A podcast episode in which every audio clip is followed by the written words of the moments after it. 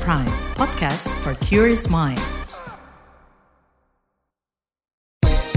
Newsbeat. Pemerintah Inggris berencana memperlunak kebijakan target emisi karbon 0% 2050. Perdana Menteri Inggris Rishi Sunak mengatakan Inggris akan melakukan pendekatan lebih pragmatis atau realistis dalam mencapai target itu. Dikutip dari AFP, Perdana Menteri Inggris mengatakan bakal memundurkan jadwal pelarangan penjualan mobil berbahan bakar fosil dari rencana sebelumnya 2030 menjadi 2035.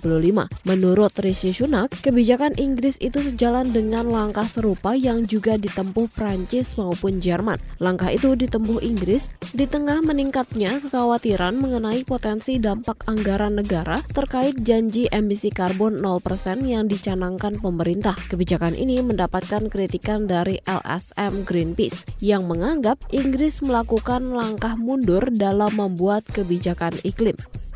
Undang-undang larangan penggunaan penutup wajah atau burka diresmikan oleh Parlemen Swiss. Burka dikenal juga sebagai chadori adalah penutup wajah yang biasa digunakan kelompok perempuan muslim. Burka berfungsi menutupi tubuh dari ujung kepala hingga kaki. Burka hanya menyisakan lubang-lubang kecil untuk para wanita melihat. Di Swiss, siapa pun yang melanggar aturan penggunaan penutup wajah akan dikenakan denda sekitar 17 juta rupiah. Aturan ini merinci perempuan dilarang menggunakan penutup hidung, mulut, mata, dan wajah di ruang publik atau bangunan swasta yang dapat diakses masyarakat. Namun, aturan ini mengecualikan penggunaan penutup wajah untuk alasan kesehatan. Usai pembuangan limbah nuklir Fukushima, angka ekspor makanan laut Jepang turun drastis. Sebut saja ekspor makanan ke Tiongkok yang turun 67,6 persen pada Agustus kemarin.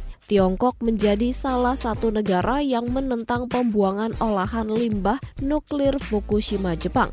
Bahkan berbagai teror diduga dilakukan warga Tiongkok ke masyarakat Jepang.